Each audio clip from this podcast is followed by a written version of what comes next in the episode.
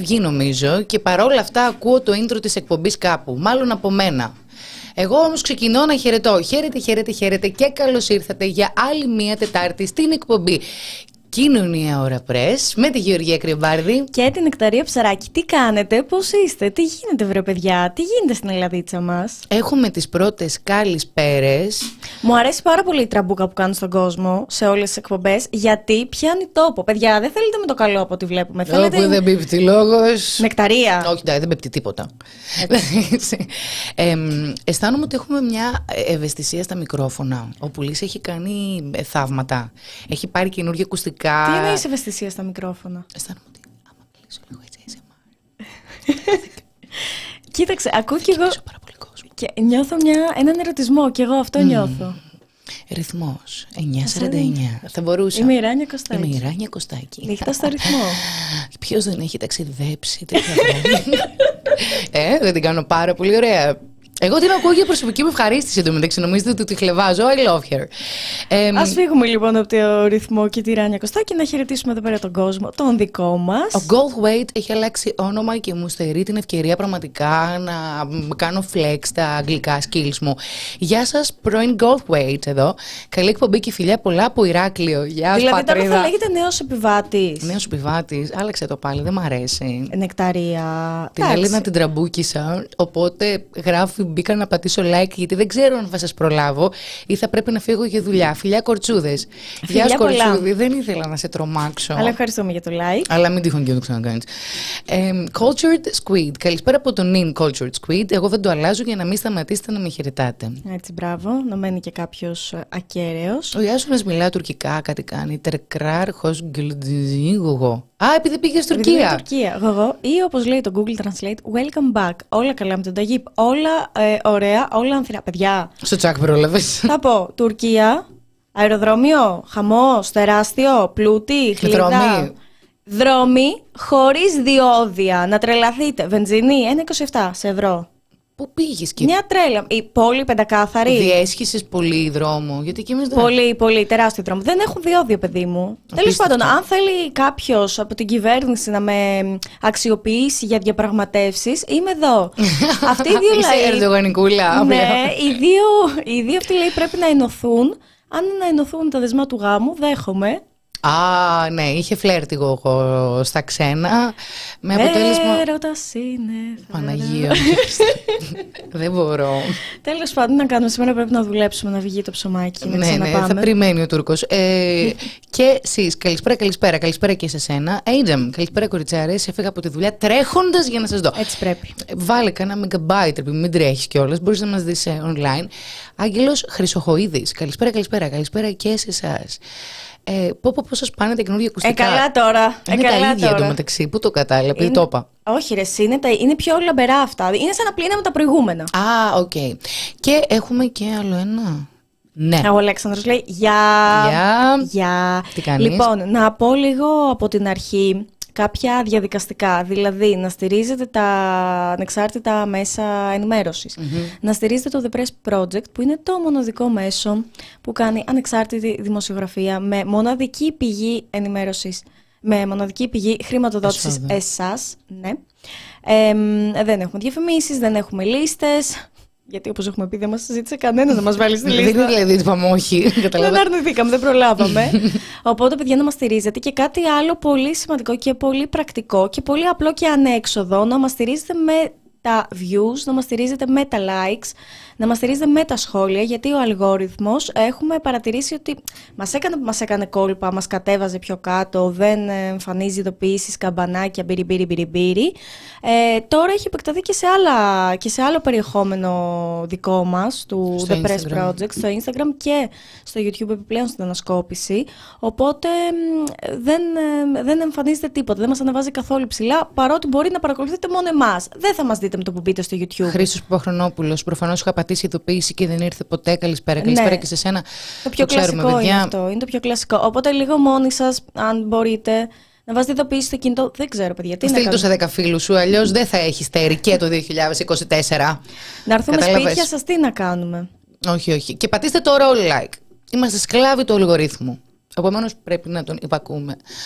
Ε, λοιπόν, και ξεκινάμε λιγάκι από τα νέα απ' έξω. boring.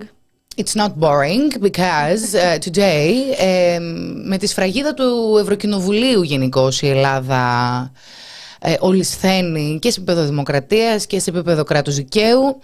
Ε, σήμερα η Ευρωβουλή θέτησε το ψήφισμα για τις απειλές κατά της δημοκρατίας και του κράτους δικαίου στην Ελλάδα.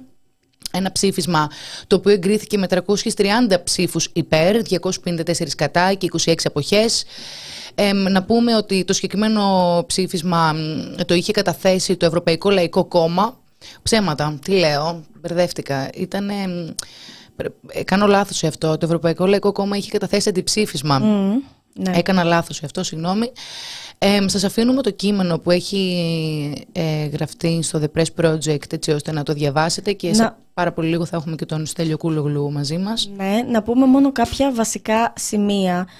Ξέρεις τι, αυτό που λέω συνεχώς είναι ότι βγαίνουν συνεχώς ψηφίσματα, εκθέσεις, μελέτες που κατακεραυνώνουν ε, τις πρακτικές της ελληνικής κυβέρνησης, του ελληνικού κράτους δικαίου ας πούμε και είναι πάντα τα ίδια, δηλαδή έχουμε ε, ελευθερία των ε, μέσων, ελευθερία των ΜΜΕ, ε, εξετάζονται θέματα πολυφωνίας των μέσων ενημέρωσης και ασφάλειας των δημοσιογράφων, το Κοινοβούλιο διαμαρτύρεται για την έλλειψη πρόοδου τη έρευνα για τη δολοφονία του Καραϊβάζ τον Απρίλιο του 2021. Να σημειωθεί στο συγκεκριμένο σημείο ότι επειδή θα σπεύσουν πάλι κυβερνητικά χείλη να πούν πώς δεν πιάσαμε τους φωνιάδες, επρόκειτο για μια δολοφονία ενός μουσιογράφου ο οποίος ερευνούσε την Greek Mafia, ο οποίος είχε αφήσει.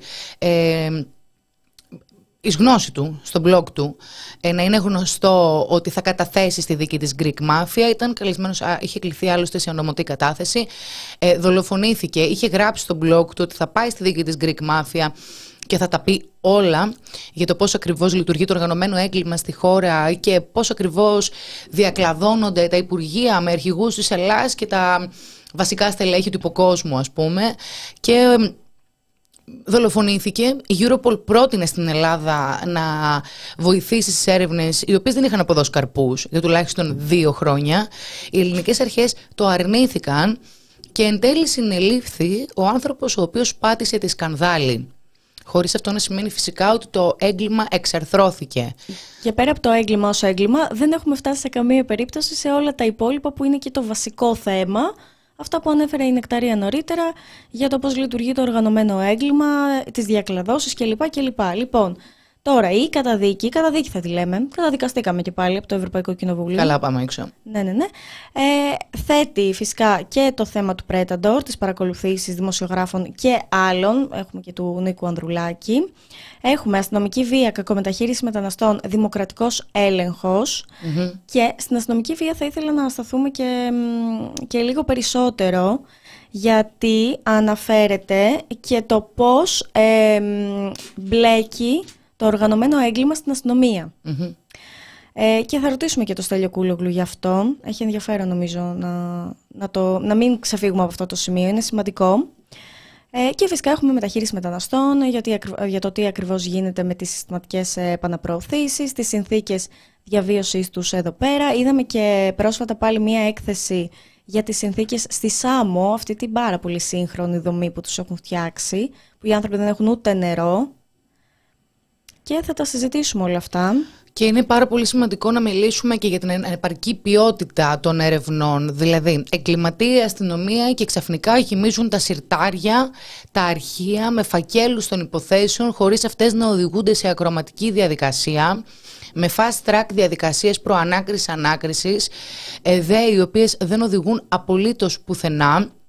Δεν ξέρω τι να πρωτομετρήσουμε. Ε, θετικό νέο είναι ότι σήμερα ε, θυμάστε τη δολοφονία του Κώστα Φραγκούλη από αστυνομικά πυρά για 20 ευρώ βενζίνη του ε, Ρωμά, ανήλικου Ρωμά, ο οποίος κυριολεκτικά πυροβολήθηκε στο ψαχνό στο κεφάλι η απόπειρα συγκάλυψης δεν πέτυχε στη συγκεκριμένη περίπτωση, διότι το αφήγημα της αστυνομίας δεν ήταν καλωστημένος. Σε άλλες περιπτώσεις είναι καλωστημένο. Ακούγαμε ότι πήγαινε εμβολήσει την αστυνομία, ξαφνικά έγιναν οι αστυνομικοί τα θύματα, ήταν σε άμυνα και ένα άλλο και ένα κάρο μπουρδες.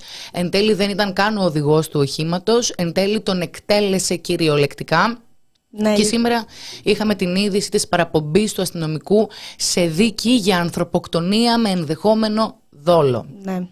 Παρόλα Όπως φαίνεται, αυτά- δεν ε, εκπυρσοκρότησε το όπλο μόνο Ναι, του, ναι. γιατί το συνηθίζουν αυτό όταν έχουν απέναντί τους Ρωμάνοι υλικό. Συνηθίζουν εκείνα τα όπλα, ρε παιδί μου, να πετάνε σφαίρες Πετάνε μόνα μια τους. σφαίρα, κάτι κατά στο πράγματα. κεφάλι, ας πούμε. Ε, μ, επίσης, όμως πρέπει να τονίσουμε ότι η συγκεκριμένη υπόθεση είναι μια υπόθεση εξαίρεση. Ναι. Οι περισσότερες υποθέσεις που αφορούν αστυνομική βία και ευθερεσία, δε- όχι σε ακροματική διαδικασία, δεν περνούν εισαγγελέα. Δηλαδή, είναι τώρα ε, μια ιδέα για τα μάτια του κόσμου, η οποία ποτέ δεν καταλήγει σε αποτελέσματα. Ο Κλέονος Γρηγοριάδης του Μέρα25 νομίζω είχε δώσει έναν αριθμό για το πόσες ΕΔΕ έγιναν και, ήταν, ε, για τα πόσα, και, ήταν, και έμειναν όλες ατιμόρυτες, 400 νομιζω Νομίζω Και- κάτι τέτοιο είχε πει στην Αναστασία Γιάμαλη στην εκπομπή. Είναι τρομερό, παιδιά. Δηλαδή δεν γίνονται ΕΔΕ και όσες γίνονται, τη βγάζουν λάδι αστυνομικοί προφανώς. Ε, μ, είναι απίστευτο βασικά ε, αυτό που θέλω να πω εγώ πριν βάλουμε στη συζήτησή μας στο Στέλιο Κούλουγλου για να μιλήσουμε εκτενέστερα για τους λόγους που έχει καταλήξει πλέον και η Ευρωβουλή να θεωρεί ότι απειλείται η δημοκρατία και το κράτος δικαίου στη χώρα. Η γενική μου εντύπωση είναι ότι συζητάμε για θέματα τα οποία δυστυχώς ή και ευτυχώς δεν αγγίζουν την κοινωνία από ποια άποψη.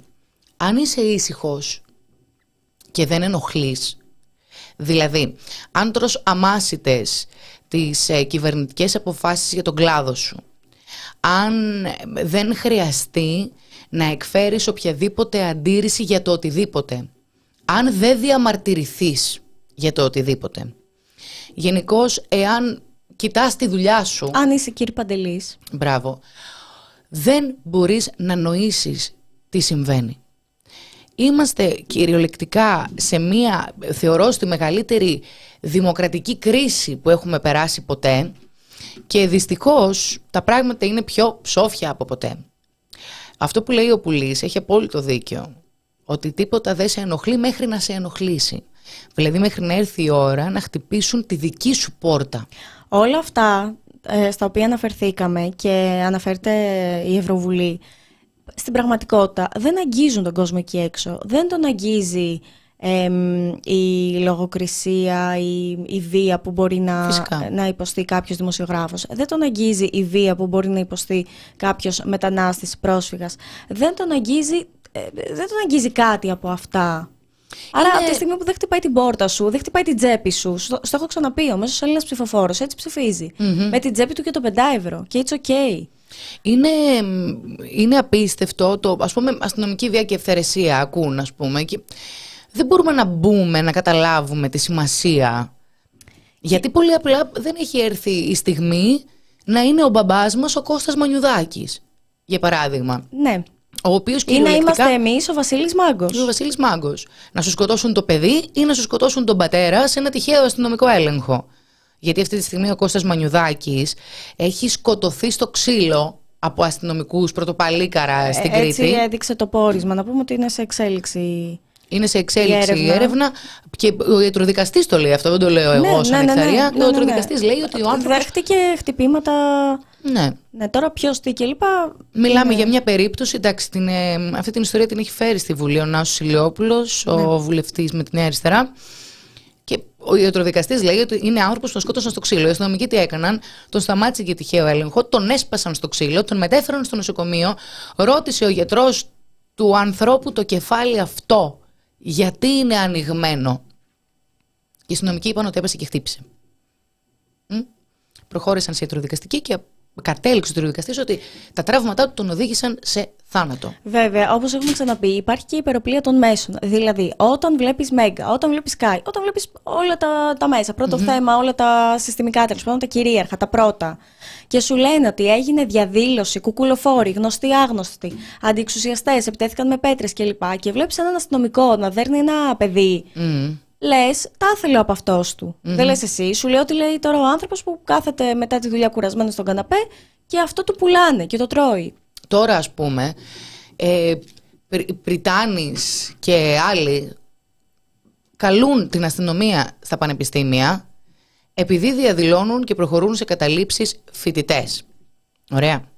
Δεν έχουμε μπει στην ουσία για ποιο λόγο αντιδρά όλος ο ακαδημαϊκός κόσμος αντιδρά στην ίδρυση των ιδιωτικών πανεπιστημίων. Και όχι επειδή είμαστε κολλημένοι και δεν θέλουμε την ελεύθερη αγορά στη χώρα, γιατί ο Μητσοτάκης δεσμεύεται για 10 και δεν υλοποιεί τα 9. Όταν σου λέει ότι είναι προτεραιότητα το δημόσιο πανεπιστήμιο και ξαφνικά βγαίνουν ένα κάρο εκθέσεις και οι άνθρωποι του ακαδημαϊκού χώρου και σου λένε ότι ποια προτεραιότητα. Τα τελευταία χρόνια μόνο υποβάθμιση μετράμε. Είτε σε υποδομή, είτε σε ε, ε, προσωπικό, είτε σε οτιδήποτε. Υπάρχουν και σε στοιχεία έτσι κι αλλιώς αριθμητικά. Δεν το λέει κάποιος από το κεφάλι του. Ακριβώς. Και το μόνο που στο μόνο που μένει ας πούμε ο συστημικός κόσμος είναι ότι οι δύο μπαχαλάκιδες ας πούμε είπαν στους αστυνομικούς που είναι ο Γιώργος σου ας πούμε γιατί αυτό παίζει και αυτό με τα πανεπιστήμια, ναι, δυστυχώς. Και αυτό με τα πανεπιστήμια είναι ότι ο συστημικός που λες και εσύ, τέλος πάντων αυτός που κάθεται στον καναπέ και μπορεί να είναι και στο 41%, θα καταλάβει ότι κάτι συμβαίνει με τα πανεπιστήμια, ότι κάτι συμβαίνει με το σύστημα, ότι κάτι συμβαίνει κακό τέλος πάντων, μάλλον κακό, όχι όταν δει 10, 100, 1000, 10.000, 50.000 να είναι στον δρόμο και να διαδηλώνουν και να είναι φοιτητές. Θα το καταλάβει όταν αρχίσει ε, ο ακαδημαϊκός κόσμος, όταν αρχίσουν οι πανεπιστημιακοί, οι καθηγητές, οι πριτάνε να αντιδρούν, πράγμα το οποίο αυτή τη στιγμή έχει Οπότε εκεί αρχίζει ο κόσμος πλέον, θεωρώ, και θορυβείται και αντιλαμβάνεται ότι κάτι συμβαίνει που δεν είναι σε μια κλειστή φούσκα που ενοχλεί 10 αναρχοάπλητους, όπως λέει ο κόσμος εκεί Γράφουν ότι αν έρθουν για εμάς δεν θα υπάρχει ψυχή να μιλήσει. Μακάρι να μην γίνει έτσι. Δημήτρης Δερμάνης. Τα ιδιωτικά πανεπιστήμια χτυπάνε άμεσα την τσέπη της ελληνικής επαρχίας. Μόνο οι φοιτητές είναι όμως στους δρόμους. Ε, και όταν βγαίνουν οι υπόλοιποι άνθρωποι της επαρχίας, για παράδειγμα, όταν βγήκαν. Ε, όταν βγήκε το σωματείο του πατέρα μου. Θα το πω αυτό γιατί με τρώει. Ταξιτζίδι Ηράκλειο. Ρε παιδιά, δηλαδή μιλάμε για ιδιωτική παιδεία. Έτσι. Και αυτό θα το συζητήσουμε σε άλλο κεφάλαιο, τέλος πάντων στο τέλος της εκπομπής. Βγαίνουν τέλος πάντων ένα τα σωματεία των εργαζομένων που δεν τους αφορά, τα παιδιά τους θα στείλουν πανεπιστήμιο, έτσι. Δεν είναι τελείως άσχετο, μπορεί να βγαίνουν μόνο καθηγητές.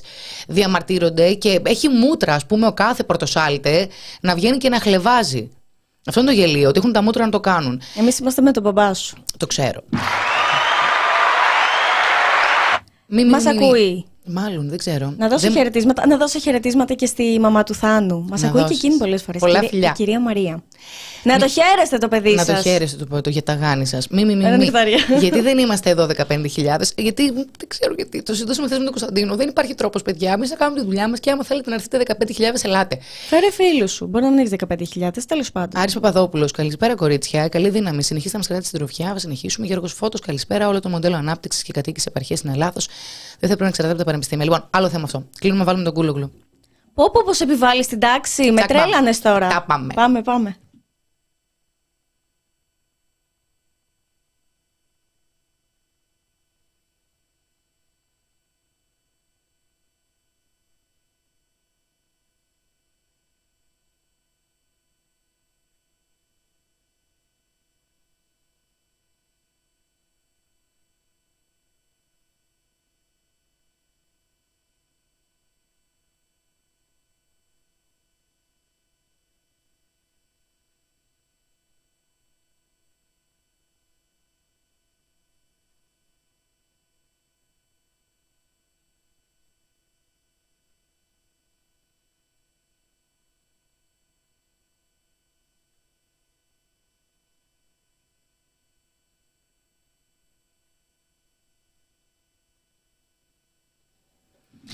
Και επιστρέψαμε. Έχουμε τη χαρά να έχουμε μαζί μας τον ανεξάρτητο πλέον Ευρωβουλευτή Στέλιο Κούλογλου. Χαίρετε.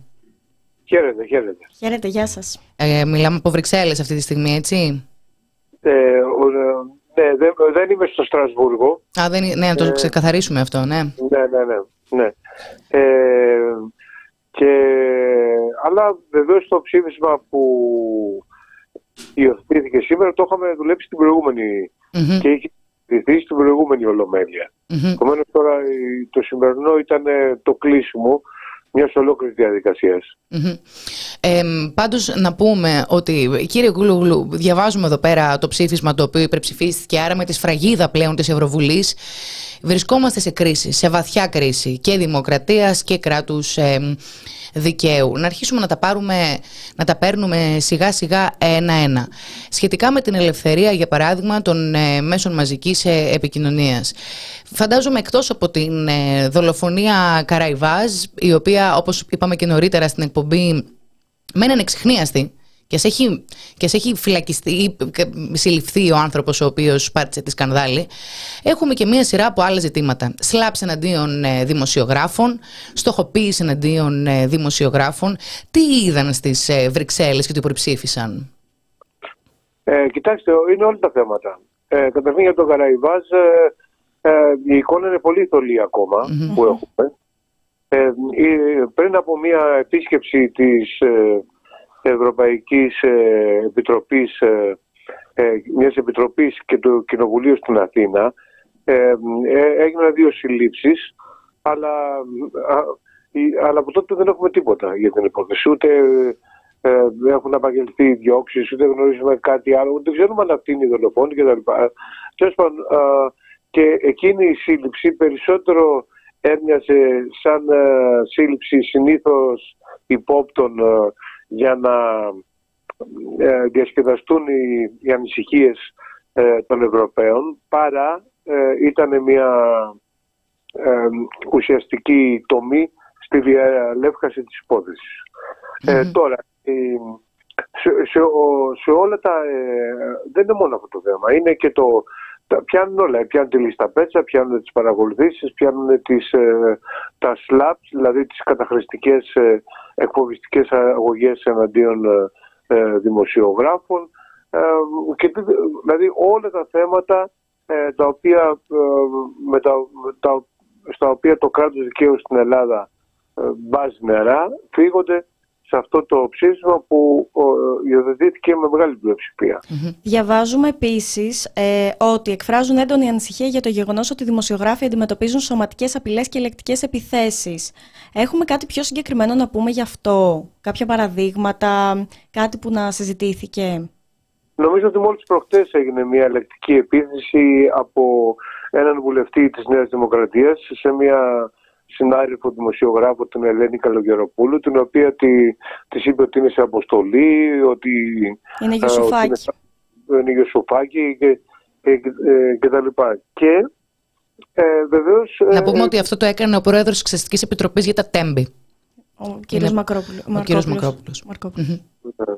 Ε, επομένως αυτό είναι μόνο το τελευταίο περιστατικό. Μια σειρά ε, ανάλογο περιστατικό, όπου ναι, οι δημοσιογράφοι αντιμετωπίζονται με πολύ μεγάλη ε, εχθρότητα. Γι' αυτό και παρακολουθούσαν ε, ορισμένους όπως τον ε, κουκακι κύριε Κούλογλου, πριν προχωρήσουμε στα υπόλοιπα, Προσπαθούμε να δούμε με ποιο τρόπο θα υδρώσει το αυτή της κυβέρνησης. Την προηγούμενη φορά που έχουν καλέσει τον Κυριακό Μητσοτάκη ενώπιον των υπόλοιπων Ευρωβουλευτών, ε, προκειμένου να απολογηθεί για τις συνθήκες που ασκεί τη δημοσιογραφία σήμερα στη χώρα, το πώς κλείνουν τα στόματα τα οποία ενοχλούν και πώς μένουν ανοιχτά με χιλιάδες ευρώ έτοιμα να τα καταπιούν τα υπόλοιπα τα οποία βολεύουν.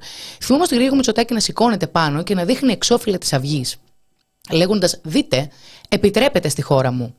Μία κατάσταση η οποία, εντάξει, γέλασε και ο κάθε πικραμένος, το θυμόμαστε μέσα στην αίθουσα. Παρ' όλα αυτά, αυτό για μένα δείχνει μια τεράστια αλαζονία από την πλευρά του Πρωθυπουργού να μπορεί να παίζει με την νοημοσύνη μας ενώπιον ε, του Ευρωκοινοβουλίου. Και ε, αναρωτιέμαι, ε, μιας και μπορεί, αισθάνεται ότι μπορεί και χορεύει, πώς ακριβώς θα σταματήσει αυτό το πράγμα επιτέλους και θα μπορούμε να κάνουμε τη δουλειά μας χωρίς να φοβόμαστε; Έχουμε, έχω την αίσθηση ότι δεν γνωρίζει και πολύ καλά ο κ. Μητσοτάκης και γενικότερα η παράταξη του ε, τι σημαίνει κράτος δικαίου. Ε, και γι' αυτό ακριβώς το λόγο δε, τα έχουν κάνει κυριολεκτικά θάλασσα, ε, γιατί δεν είναι μόνο η σημερινή απόφαση του Ευρωκοινοβουλίου. Σας θυμίζω ότι και χθες 17 οργανώσεις διεθνείς, ε, οι περισσότερες διεθνείς και κάποιες ελληνικές, διατύπωσαν τις ίδιες ανησυχίες και κριτικές.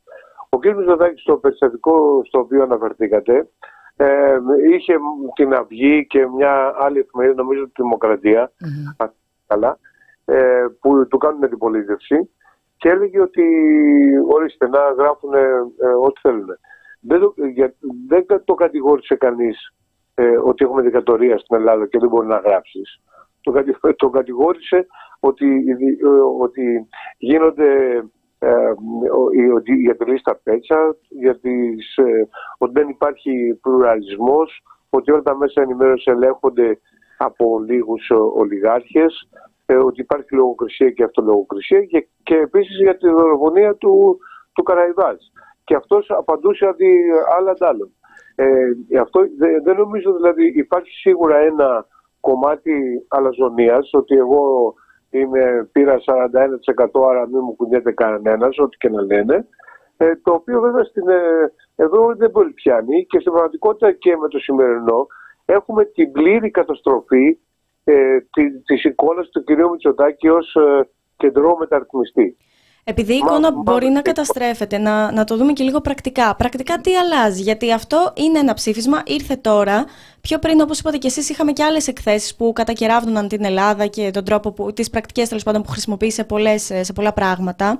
Αλλά στην πράξη τι αλλάζει, υπάρχει περίπτωση να έχουμε κάποια ποινή, κάποια κύρωση για να αλλάξει και να θορυβηθεί η κυβέρνηση; Όχι, με, τον, ε, με, με την κατάσταση που υπάρχει τώρα δεν έχουμε φτάσει ακόμα στα επίπεδα Όρμπαν, δηλαδή που λαμβάνονται μέτρα οικονομικού και οικονομικού χαρακτήρα ε, λόγω των παραδιάσεων του κράτους δικαίου.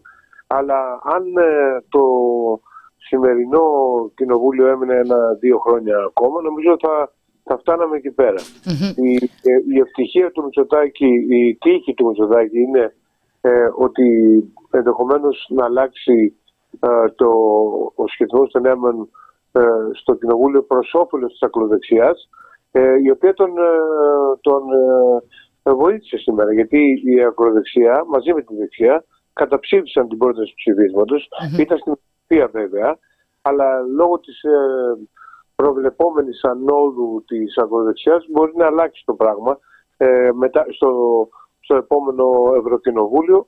Αν και όχι νομίζω τόσο ώστε να να μην ε, αναφέρεται και να μην ερευνά ε, τις σοβαρές παραβιάσεις του κράτους δικαίου στην ελλαδα Ε, μπορεί να μην έχουμε φτάσει σε παιδά Όρμπαν, ας πούμε, δεν φυλακιζόμαστε ακόμη. Έτσι, επιτρέπεται να γράφουμε και να έχουμε εξώφυλλα τα οποία του ασκούν αντιπολίτευση. Ωστόσο, δεν θέλω να ξεχνάμε το σκάνδαλο του Predator Gate, το οποίο το έχετε αναδείξει και εσείς πάρα πολύ ωραία στο ψήφισμα.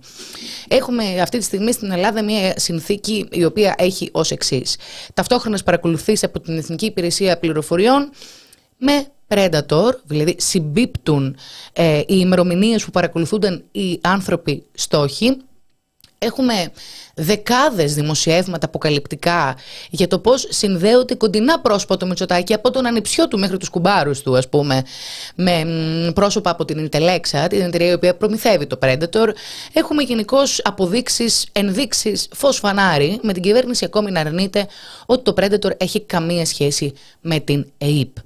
Παρ' όλα αυτά, ε, στο Ευρωκοινοβούλιο από ό,τι αντιλαμβάνομαι το σκάνδαλο Predator Gate πλέον είναι αυταπόδεικτη αλήθεια ότι αφορά την κυβέρνηση.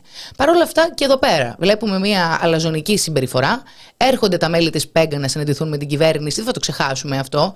Προμηνών η κυβέρνηση δεν εμφανίζεται. Βγαίνουν δεκάδες οι εκθέσεις, η κυβέρνηση δεν απαντά. Σήμερα στο Ευρωκοινοβούλιο με το ψήφισμα ουσιαστικά επιβεβαιώνουν ότι ναι, υπάρχει πρόβλημα, υπάρχει σκάνδαλο Predator Gate στην Ελλάδα και αφορά την κυβέρνηση και ξανά η δική μας κυβέρνηση μένει αμήλυτη, ακούνητη, αγέλαστη. Έτσι. Τι μπορούμε να κάνουμε, κύριε Κούλουγλου, δηλαδή πώς μπορούμε να οδηγήσουμε αυτό το ζήτημα στη δικαιοσύνη; Ή να είμαστε αποφασισμένοι ότι οι ιδιωτικές μας συνομιλίες δεν είναι πλέον ιδιωτικές; Όχι, κοιτάξτε, ε, όλα αυτά είναι, ε, συσσωρεύονται. Δεν είναι μόνο το ένα, είναι και το ένα και το άλλο και το παράλληλο κτλ. Ε, επομένως, ε, ε, παρότι αυτή τη στιγμή ο, ο κ. Μητσοτάκης έχει τα μέσα ενημέρωσης ε, μαζί του ε, και όλα αυτά χάνουν την αξία που θα έπρεπε να έχουν, όλες αυτές οι παραβιάσεις χάνουν την αξία, εν σιγά σιγά συσσωρεύονται και δημιουργούν ένα έπλεκτο υλικό που μπορεί να σκάσει ανά πάση στιγμή. Δεν ξέρω πότε, γιατί περιμένετε να δείτε τα σημερινά δελτία ειδήσεων το βράδυ θα έχουν κάτι ε, για την ε, καταδίκη της Ελλάδας. Αμφιβάλλω. Εάν δεν έχουν τίποτα, αυτό, αυτό πάνε, πάνε, αυτό πάνε να κάνει. Αλλά βεβαίως ε, με το ένα με το το άλλο, στο εξωτερικό συσσωρεύονται πάρα πολύ περισσότερο. Έχουν φτάσει σε σημείο ε, ε, απελπισίας στην Ελλάδα λιγότερο. Σαν παράδειγμα, στην υπόθεση του Καραϊβάς που αναφέραμε στην αρχή, ο, ζητάνε να έρθει να συμμετέχει στις έρευνες η Europol. Το αναφέραμε. ναι, γιατί δεν έχουν εμπιστοσύνη στην, στην ελληνική αστυνομία. Τι άλλο να, τι άλλο να πει. Το ταβάγιο της πύλου, επίσης οι επαναπροωθήσεις και η μεταχείριση των προσφύγων είναι ένα άλλο θέμα. Δηλαδή, ε, εάν ε, υπήρχε σχολείο ε, για το κράτος δικαίου, ο κ. Μητσοτάκης θα έπαιρνε μηδέν ή κάτω από τη βάση σε όλα τα μαθήματα. Mm-hmm. Μεταξεταστέως. Μεταξεταστέως. Να πάμε... Μετα... Ναι, ναι μεταξεταστέως, αλλά μένεις μετά ξαναδίνεις εξετάσεις και άμα ε, δεν περάσεις, μένεις οριστικά στην ίδια τάξη. Έχει μείνει οριστικά στην ίδια τάξη τα τελευταία χρόνια, γιατί ε, είπανε σήμερα ότι ναι, αλλά έχουν συζητηθεί τόσες φορές το, το θέμα των, ε, του κράτους δικαίου, έχει συζητηθεί τόσες φορές στο Ευρωκοινοβούλιο. Ε, ωραία. Αυτό σημαίνει ή στραβά παραγωγιαλός ή στραβά παραμενίζουμε. Δηλαδή για να έχει συζητηθεί τόσες φορές, άρα υπάρχει θέμα. Κάτι πάει λάθος. Αρμενίζουμε στραβά. Ε, γιατί, και και πολύ περισσότερο υπάρχει θέμα. Γιατί δεν το κάνουν αυτό οι εχθροί, πέσει αριστερά, ή ξέρω εγώ, οι σοσιαλιστές ε, Εδώ το, μια από τις βασικές δυνάμεις που είναι υπέρ της καταδίκης είναι οι κεντρώοι. Mm-hmm. Ευρωβουλευτές. Είναι οι βουλευτές που πρόσκειται στον Μακρόν, τον οποίο ήθελε να μιμηθεί. Είμαστε πολύ μακριά από το, τη Γαλλία του Μακρόν, από εκεί που ήταν εφιάλτη, ξαφνικά έχει γίνει άπιαστο όνειρο να φτάσουμε στο επίπεδο δημοκρατίας της Γαλλίας, δυστυχώς. Ε, κύριε Κούλογλου, να πάμε λιγάκι και στο κομμάτι, μιας και το αναφέρατε, pushback, αστυνομική βία. Νομίζω έχουμε καταλήξει λιγάκι γραφική. Εμείς να μιλούμε για τις καθημερινές κακοποιήσεις και δολοφονίες προσφύγων, αν θέλετε πλέον. Με το ναυάγιο του Σπήλου, νομίζω δεν υπάρχει πλέον. Ε, ερώτημα και ο Κυριάκος Μητσοτάκης εμένει στο αφήγημα της τουρκικής προπαγάνδας. Έχουμε φτάσει σε ένα σημείο που καταγγέλλονται συστηματικές κακοποίησεις, απαγωγές, βασανισμοί προσφύγων με εγκέφαλο την κυβέρνηση και χέρι ας πούμε και εκτελεστεί το ελληνικό λιμενικό. Οι εκθέσεις έχουν κουράσει, δηλαδή το έχουμε πει δεκάδες φορές. Και στην Ελλάδα όχι μόνο δεν σταματάνε που υπήρξε ένα ποζ τότε δηλαδή που έγινε το ναυάγιο του Σπύλου, οι Έλληνες λιμενικοί μαζεύτηκαν λίγο, σου λέει, όπ, μας πήραν χαμπάρι. Παρόλα αυτά όμως, αυτό δεν είναι άξιο καταδίκης. Επίσης, να πω ότι όλο αυτό το κομμάτι στα αυτιά του, του Έλληνα δεν φτάνει. Στα αυτιά του Έλληνα φτάνει η δήλωση του τάδε κυβερνητικού που θα πει έχουν μειωθεί οι ροές, έχουμε καταφέρει και έχουμε λιγότερους πρόσφυγες. Και μπράβο μας και μαγκιά μας και πανηγυρίζουμε. Στην ερώτηση, βέβαια, πώς το καταφέρατε, μιλούν για αποθήσεις. Λες και τους το ζήτησαν ευγενικά, ας πούμε, και εκείνοι επέστρεψαν. Ναι, ναι. Ε, okay, μπορεί στο κομμάτι της δημοσιογραφίας να μην είμαστε επίπεδο ορμπάν, ας πούμε, να καταδικαζόμαστε. Στο προσφυγικό όμως, κύριε Κούλογλου, μιλάμε για χαμένες ζωές. Ναι, ε, υπάρχουν πάρα πολλά ζητήματα. Υπάρχει όπως επίσης και υπάρχει και το ζήτημα της ε, καταδίκης ε, προσφύγων και μεταναστών αθώων ως διακινητές ε, με εξοδοτικές ποινές φυλάκισης 155 χρόνια, 142 χρόνια, 50 χρόνια, ο καθένας τίποτα κλπ. Για ανθρώπους αθώους. Αυτή τη στιγμή η δεύτερη μεγαλύτερη κατηγορία φυλακισμένων στις ελληνικές φυλακές είναι πρόσφυγες και μετανάστες καταδικασμένοι ή κατηγορούμενοι, δηλαδή περιμένουν τη δίκη τους, ως διακινητές. Mm-hmm.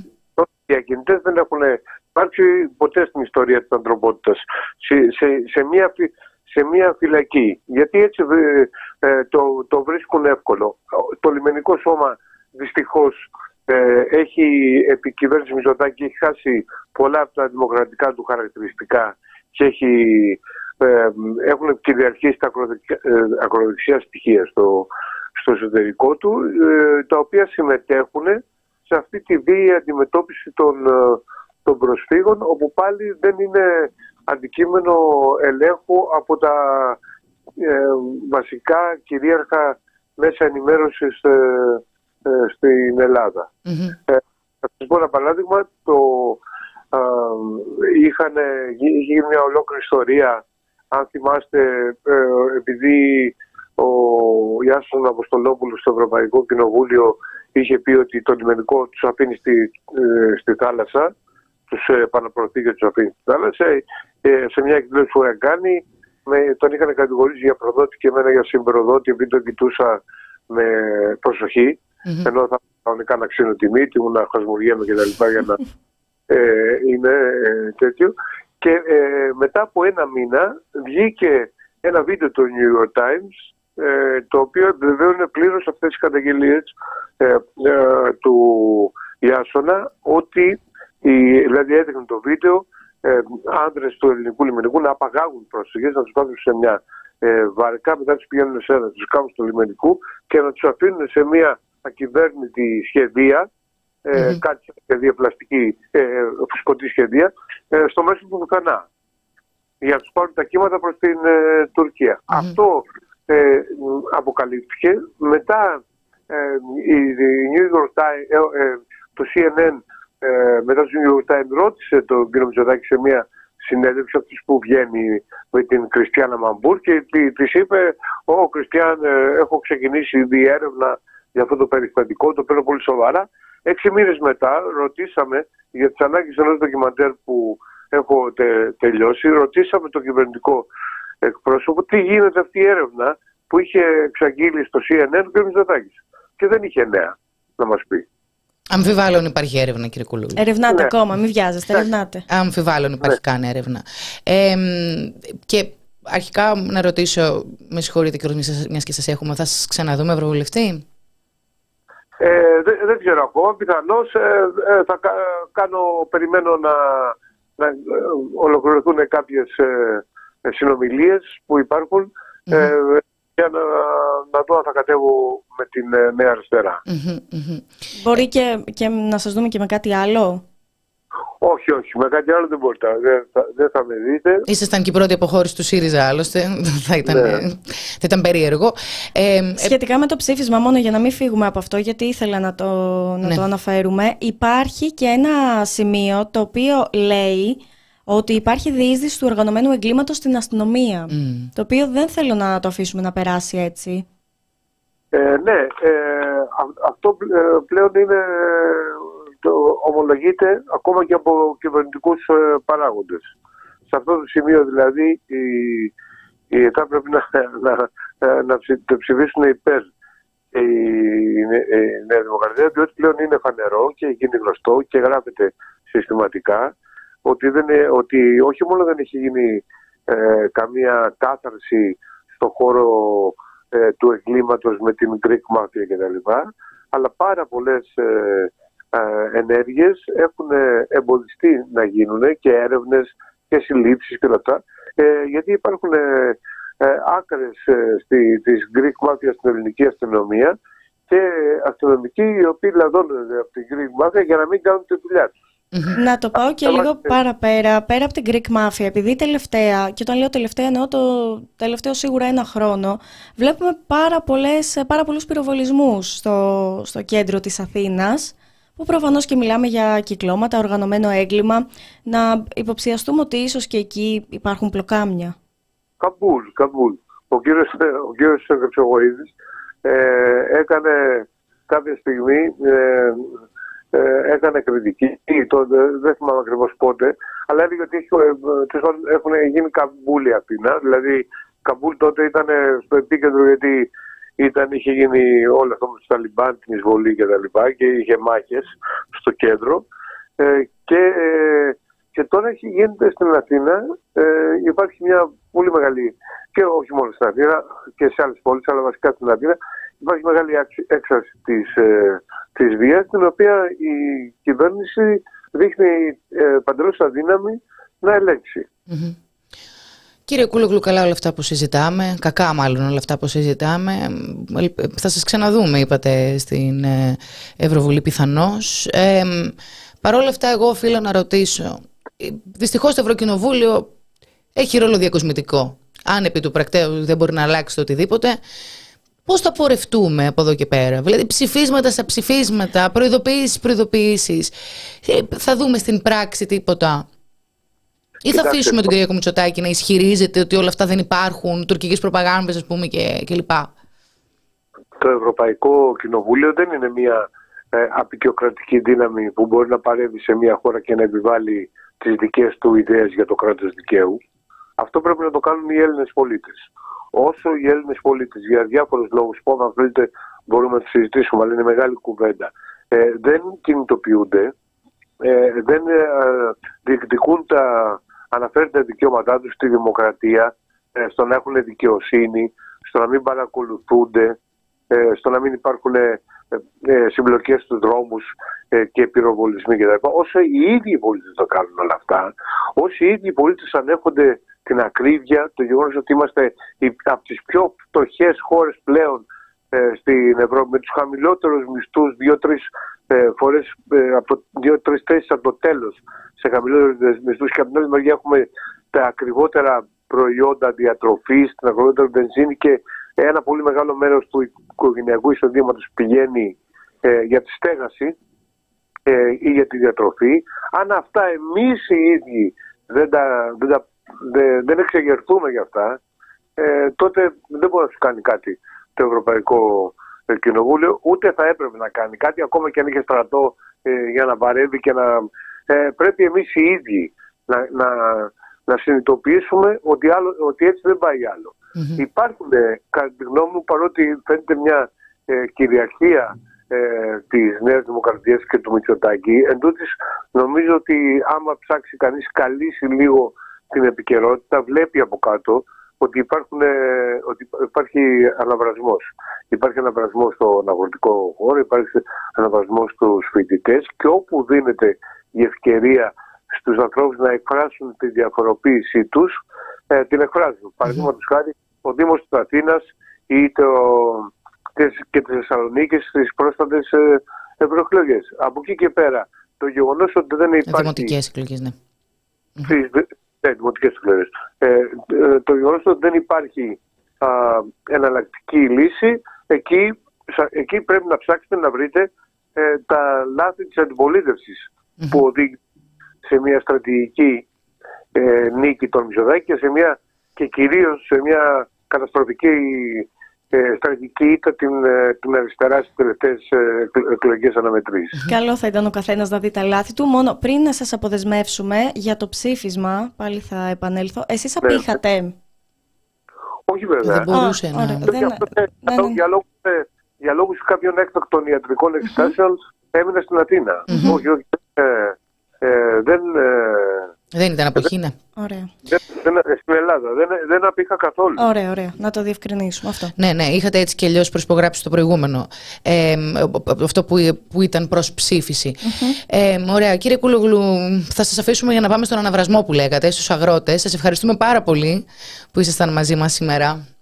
Και εγώ ευχαριστώ. Να είστε καλά. Εσείς να είστε καλά. Καλή συνέχεια. Γεια σας.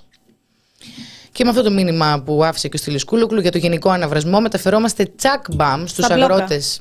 Ακριβώς. Βγαίνουν οι αγρότες, ε, διαμηνύουν ότι θα ξεκινήσουν κινητοποιήσεις με πάγια αιτήματα. Ε, ωστόσο, ε, τώρα και η μείωση της ε, νέας ΚΑΠ έχει πυροδοτήσει άλλωστε και τις αντιδράσεις και τα συλλαλητήρια σε όλη την Ευρώπη και στην Ελλάδα φυσικά είναι ένα ζήτημα το αγροτικό το οποίο ε, δεν μπορεί να συγκριθεί με τις άλλες χώρες διότι πολύ απλά οι αγρότες καρδίτσας της Λάρισας και γενικώ της Θεσσαλίας ακόμα μετρούν τις πληγές τους. Οι άνθρωποι δεν είναι ότι απλώς δεν είναι, όχι απλώς, οι άνθρωποι δεν είναι ότι δεν έχουν τις καλλιεργίες τους, τον εξοπλισμό τους, τις αποθήκες τους, είναι και ξεσπιτωμένοι. Και όλη αυτή η κατάσταση για να επανέλθει θέλει χρήμα και πολύ χρόνο. Mm-hmm. Μιλάμε για μια τραγική κατάσταση. Γι' αυτό και γι' αυτό βασικά οι φετινές κινητοποιήσεις των αγροτών είναι πολύ πιο δυναμικές, είναι πολύ πιο ανυποχώρητοι οι ίδιοι οι αγρότες. Είναι πρωτοφανές το, το κύμα αυτό που που υπάρχει φέτος σε σχέση με τα άλλα χρόνια. Γιατί η αλήθεια είναι, μην κρυβόμαστε πίσω από το δάχτυλό μας.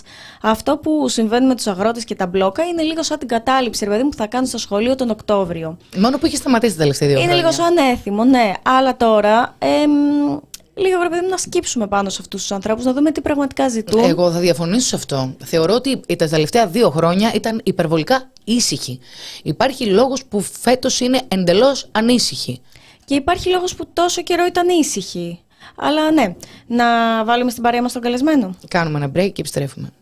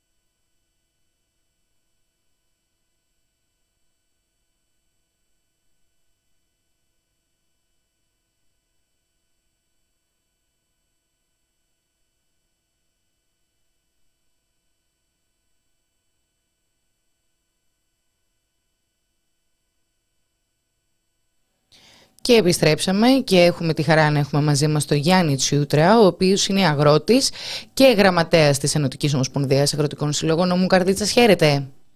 Γεια σας. Χαίρετε, γεια σας. Ε, είστε αυτή τη στιγμή, δώστε μας λίγο το πού ακριβώς βρίσκεστε. Είστε στο δρόμο, σε κάποιο μπλόκο, σε κάποια συνέλευση, σε τι φάση ναι, βρισκόμαστε; Ναι, ναι, ναι, είμαστε αυτή τη στιγμή. Ε, υλοποιούμε την, τις αποφάσεις που πήραμε χτες στη μεγάλη πανελλαδική σύσκεψη που συγκρίθηκε στη Νίκαια με όλα τα μπλόκα της ελλαδος αποφασίσαμε την κλιμάκωση με συντονισμένα κλεισίματα συμβολικά αυτή τη στιγμή. Εμείς είμαστε πάνω στην ε65. Mm-hmm. Οι αγρότες εδώ της περιοχής της Καρδίτσας και των Φαρσάλων που έχουμε στήσει τον μπλόκο στην ε65. Πόσα τρακτέρ είστε στην ε65 αυτή τη στιγμή και πόσοι ναι. αγρότες; Ε, γύρω στα χίλια τρακτέρ. Α, είστε. Οι αγρότες. Ε, βεβαίως, ε, ε, μόνο τα προβλήματα αυτή τη στιγμή αφού η κυβέρνηση δεν υλοποίησε τις δεσμεύσεις που είχε αναλάβει προς τους αγρότες και της περιοχής μας και πανελλαδικά. Γι' αυτό ακριβώς υπάρχουν και τα μαζικά μπλόκα πανελλαδικά και αυτό που περιμένουμε από την κυβέρνηση είναι να δώσει λύση στα ζωτικά προβλήματα που έχουμε, γιατί είναι προβλήματα επιβίωσης. Δεν μας αρκεί να λέει μονάχα πως έχουμε δίκιο. Πόσο καιρό θα πιστεύετε θα κρατήσετε τον μπλόκο στην Ε65, Θα κατέβετε και Αθήνα. Τι αποφασίσατε; Ό,τι χρειαστεί. Εμείς είμαστε αυτό που λέμε κλιμάκωση περιλαμβάνει και την κάθοδο στην Αθήνα και με τραχτέρ. Για πότε το βλέπετε αυτό; Αυτό εδώ είμαστε, γι' αυτό κάνουμε και τον Πανελλαδικό Συντονισμό.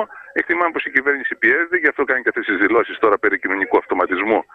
Σας κάλεσε και ο Αυγενάκης σήμερα, είπε το γραφείο μου είναι ανοιχτό. Καλά, εντάξει. Ο Αυγενάκης τώρα τι να πει ο Αυγενάκης; Mm-hmm. Ο Αυγενάκης τι να μας πει τώρα; Εδώ ο ίδιος ο Πρωθυπουργός, η κυβέρνηση, γιατί δεν είναι ενός Υπουργείου μονάχα, τα ζητήματα Καλά τα λέτε. Εδώ έχει να κάνει με την επιβίωση μας συνολικότερα. Ε. Και η κυβέρνηση να τα υλοποιήσει, γιατί έχει ευθύνες. Mm-hmm. Αυτή είναι η κυβέρνηση σήμερα.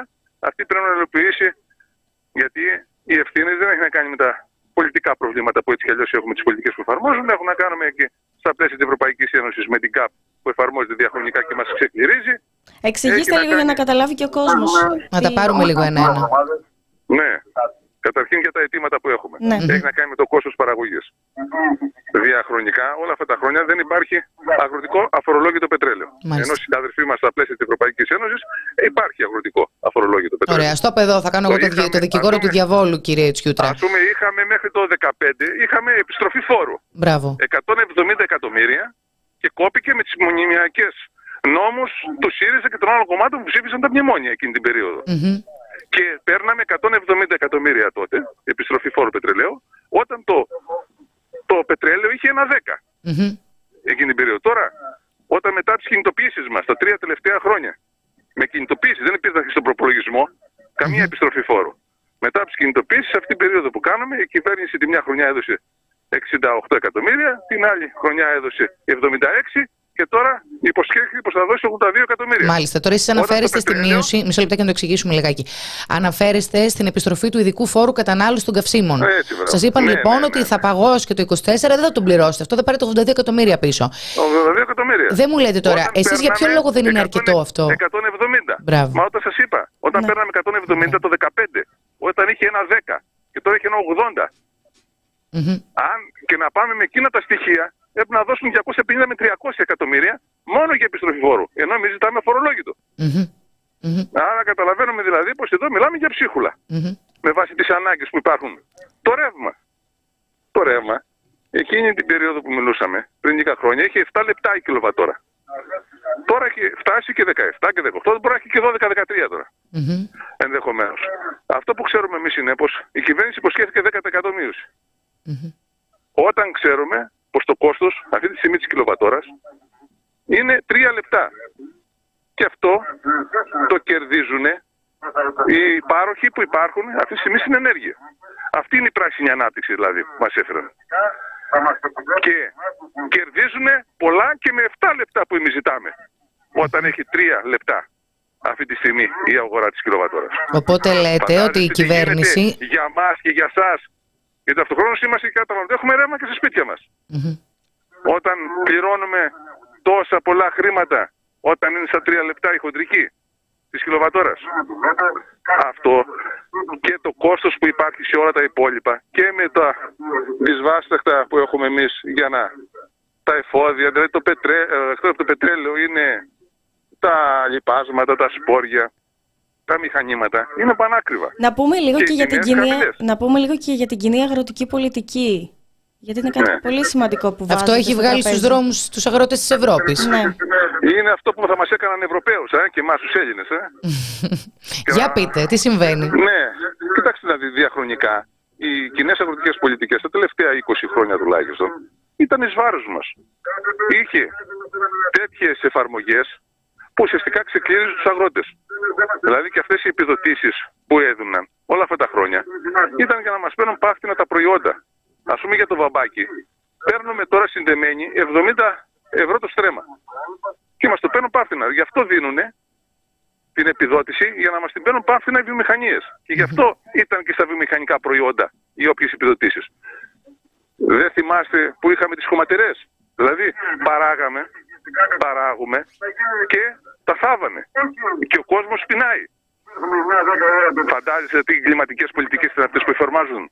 Δηλαδή να μας δίνουν μια ενίσχυση για να θάβουν το προϊόν. Γιατί λέτε ότι Δεν τα χρειάζεται, θάβατε, δηλαδή. θέλετε να το εξηγήσετε λιγάκι αυτό; Χωματερέ.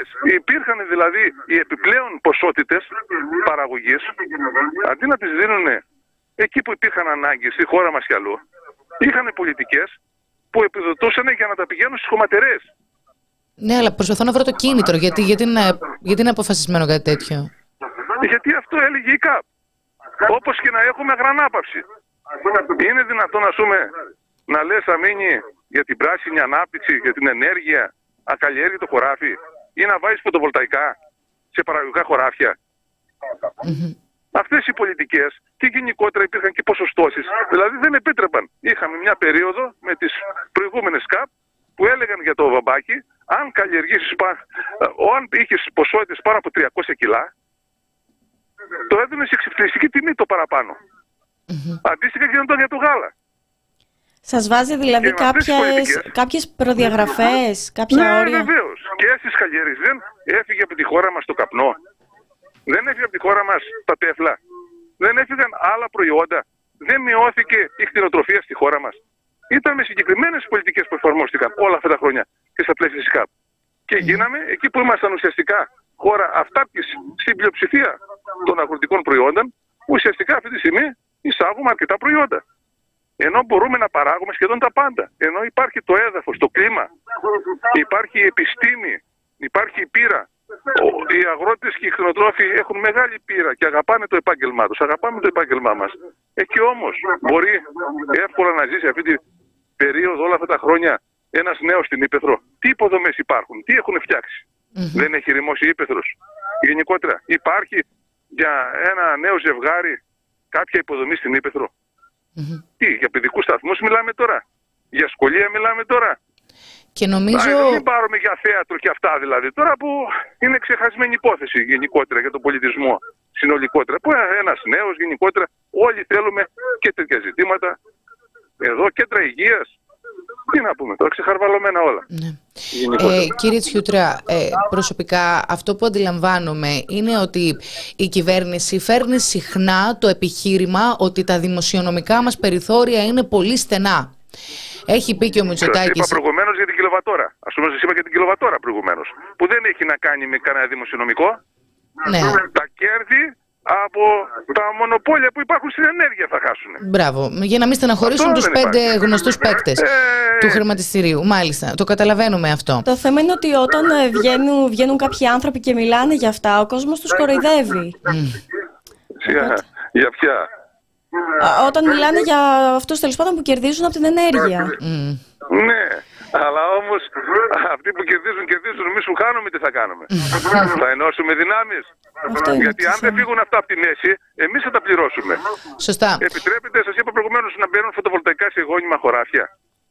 Επιτρέπεται τώρα στα πλαίσια της Ευρωπαϊκής Ένωσης που μας είπαν εμάς θα μας χαρίσουν, τι θα μας χαρίσουν στους αγρότες, λέει το 4% της αγρανάπαυσης. Δηλαδή στα 100 στρέμματα να καλλιεργήσουμε την υποχρέωση που είχαμε, όσοι έχουμε πάνω από 100 στρέμματα, να αφήνουμε καλλιέργεια τα 4 στρέμματα. Μμμ. Δηλαδή θα συσσώσουν τα 4 στρέμματα, ενώ ταυτοχρόνως πήραν αποφάσεις για 50 δισεκατομμύρια να στείλουν πάλι στον πόλεμο της Ουκρανίας.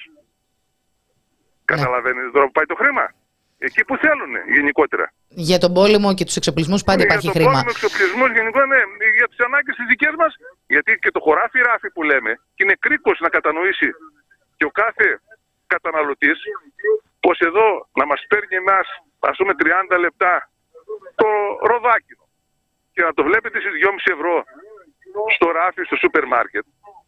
Ε, αυτή η διαφορά τώρα για μας είναι καταστροφή και για εσά είναι πανάκριβο να μπορέσετε να το αγοράσετε. Και εμείς ταυτοχρόνως. Γιατί δεν παράγουμε ροδάκινα όλοι. Ή πορτοκάλια ή άλλα προϊόντα που τα βρίσκουμε πανάκριβα στο σούπερ μάρκετ.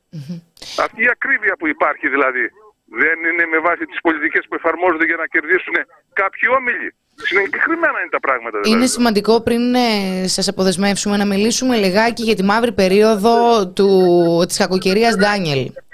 Δηλαδή, Ναι. εσείς είστε και από μια περιοχή η οποία έχει Το να... χωριό μας, πούμε, πνίγηκε και εμένα. Πνίγηκε. Είναι από τα χωριά. Ποιο είναι το τα 30 χωριό χωριά σας; της Καρδίτσα, που είναι το γραμματικό. Μμ, Εν το πάση περιπτώσει, δεν γραμματικό. έχει αυτό σημασία. Όχι, όχι, ναι. Η περιοχή του Παλαμά ήταν στο επίκεντρο τότε γιατί ήταν αρκετά χωριά της περιοχής εκεί που ήταν με μεγάλες καταστροφές. Ήταν χωριά Ναι. που χάθηκαν τελείως. Υπάρχουν περιοχή της Λάρισα η Κάρλα που υπάρχουν χιλιάδες στρέμματα ακόμα κάτω από το νερό. Υπάρχουν χωράφια που είναι μπαζωμένα. Υπάρχουν σπίτια που έπεσαν και δεν έχει ο κόσμος στα σπίτια του. Υπάρχουν σπίτια με υγρασία που δεν μπορεί να μείνει εκεί. Δεν έχουν δοθεί ακόμα ενίκεια. Τα ενίκεια, αυτό που μένει ο κόσμος αλλού. Οι επιδοτήσεις ενοικίων. Το Μικρή διχίλιαρο μειοψηφία. δηλαδή. Όχι, όχι, το ενίκιο, η επιδότηση ενοικίου. Μάλιστα. Για αυτόν που είχα στο σπίτι του και Ναι, μένει ναι, σε άλλα ναι, ναι, ναι. σπίτια. Φαντάζεστε πέντε μήνες τι κάνει αυτός ο κόσμος. Δεν μας λέτε, οι αποζημιώσεις δόθηκαν. Ναι. Όχι σε όλους. Ακόμα και τα 6-600, η πρώτη αρρωγή, δεν έχει φτάσει σε όλους. Ναι, ε, ακούσαμε τον κύριο Μητσοτάκη να λέει ότι ο λόγος που καθυστερούν οι διαδικασίες είναι για να είναι πολύ σοβαρός ο έλεγχος, έτσι ώστε να μην κερδίσουν οι επιτίδιοι που θα εκμεταλλευτούν την κατάσταση. Αυτό ακριβώς Να είπε. σα πω τώρα. Να σας πω τώρα. Ναι. Α πούμε για τις αποζημιώσεις για τα χωράφια μας. Υπάρχει ο δορυφόρος. Υπάρχουν τέτοιες τεχνολογίες σήμερα που μπορούν και μας ελέγχουν αν καλλιεργούμε σωστά και αν το έχουμε καλλιεργήσει, όποιο προϊόν το έχουμε καλλιεργήσει. Και επειδή υπάρχει σκιά από ένα δέντρο που υπάρχει στο σύνολο του χωραφιού, μας μειώνουν την, το όποιο στρέμα πιάνει εκεί, τα, τα κυβικά, τα τετραγωνικά μάλλον μέτρα. Άρα δεν μπορούν να βρουν ποιος λέει Μειώνουνε. ψέματα, Και ποιος τώρα όχι; δεν μπορούν Μμ. αυτή τη στιγμή που έγιναν οι πλημμύρες κλπ. Ναι. Που έγινε μπαζωμένο το χωράφι γενικότερα. Ε, τώρα υπάρχει περιπτώσει. Αυτά είναι δικαιολογίες. Μάλιστα. Καθαρά για να πάνε παραπίσω όλες οι αποζημιώσεις, για να μας λένε αυτά τα νούμερα που λένε πως δίνουν στον κόσμο, για, για να ακούει. Ουσιαστικά εσείς να ακούτε τώρα, που δεν γνωρίζετε την κατάσταση εδώ και να λέτε πω, πω οι αγρότες και διαμαρτύρονται κιόλας. Μμ. Από τη... Τώρα κέρδος από τη ζημιά βγαίνει. Αλλήμωνο σε εμάς που γνωρίσαμε πως την περίοδο εκείνη, αν δεν ήμασταν εμείς οι ίδιοι να σωθούμε και να σώσουμε τους συναδέλφους μας, να πέσουμε μέσα στα νερά με βάρκες, με ιστορίες, ποιο κράτος τώρα ήταν εκεί εδώ. Ανύπαρκτο τελείως. Ανύπαρκτο και τότε, ανύπαρκτο και μετά, ανύπαρκτο και τώρα. Α, Όταν όμως εδώ μας έφταναν τα μάτια την πρώτη μέρα, μια χαρά υπήρχε το κράτος και δούλευε για να χτυπήσει τους αγρότες. Και είχαμε και τραυματισμό, είχαμε και συλλήψεις. Μια χαρά δουλεύει για να καταστήλει τις κινητοποιήσεις στο κράτος. Αλλά όταν χρειάστηκε να είναι εκείνη την περίοδο εδώ της καταστροφής, δεν υπήρχε εδώ το κράτος. Εκείνη την περίοδο. Κύριε Τσιούτρα, Και αυτό το ζούμε πιστεύετε, και σε καθημερινή βάση. πιστεύετε ότι θα υπάρξει και πολιτικό κόστος, διότι πολλές καταστροφές είδαμε στη Θεσσαλία, ξανά μπλε είδαμε τη Θεσσαλία. Και επίσης, ε, συνεχώς γίνονται πράγματα και λέμε δεν μπορεί, θα υπάρξει πολιτικό κόστος και βλέπουμε μια νέα δημοκρατία με 41%. Κάποιοι την ψηφίζουν. Δηλαδή, κάποιου ικανοποιεί αυτό το κόμμα, ειδικά στη Θεσσαλία, που κόντεψε να βγάλει ξανά τον αγοραστό, για παράδειγμα. Ε, εν πάση περιπτώσει, όλα έπεσαν πάνω στον αγοραστό. Και καλό, σε πάση περιπτώσει, η δουλειά είναι αν και αυτά που ακούμε εμείς από αυτόν που βγήκε τώρα και λέει πως είναι με τα σχέδια των Ολλανδών για την ανασυγκρότηση της Θεσσαλία, τι να πούμε τώρα; Πως και ο καινούριο που βγήκε ουσιαστικά θα συνεργαστεί άψογα με τις πολιτικές κυβέρνησει, μας λέει.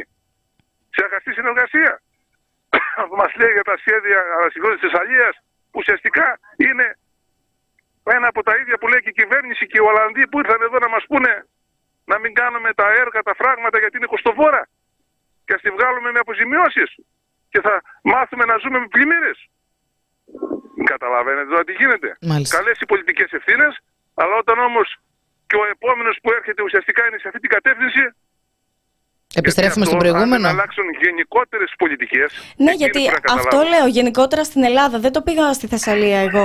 Έχουμε ένα 41%. Ναι, να αλλάξουν Κάποιοι ψηφίζουν. Κάποιοι ψηφίζουν. Ζήσαμε και πριν όμως, ζήσαμε και κυβερνήσεις με τρία κόμματα.